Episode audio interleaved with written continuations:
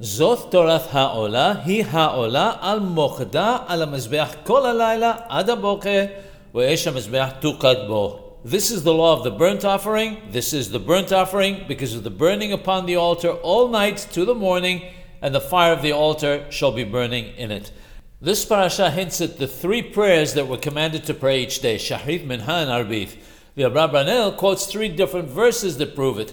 In Baruch Ta'am, it says, the three words tukad shall be burning from verse 5, mukdah flame from verse 2, and the mention of tukad again shall be burning in verse 6 are all hints to the three prayers.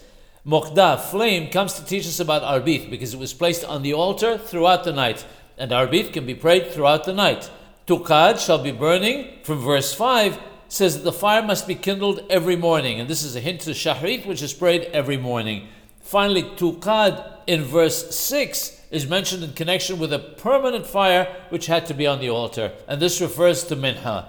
The fact that the prayers are connected with the word fire comes to teach us that when a person prays, he should feel as if the fire is burning inside him. In particular, one should be particular about the Minha prayer because Eliyahu Nabi, Zechur was answered at Minha time.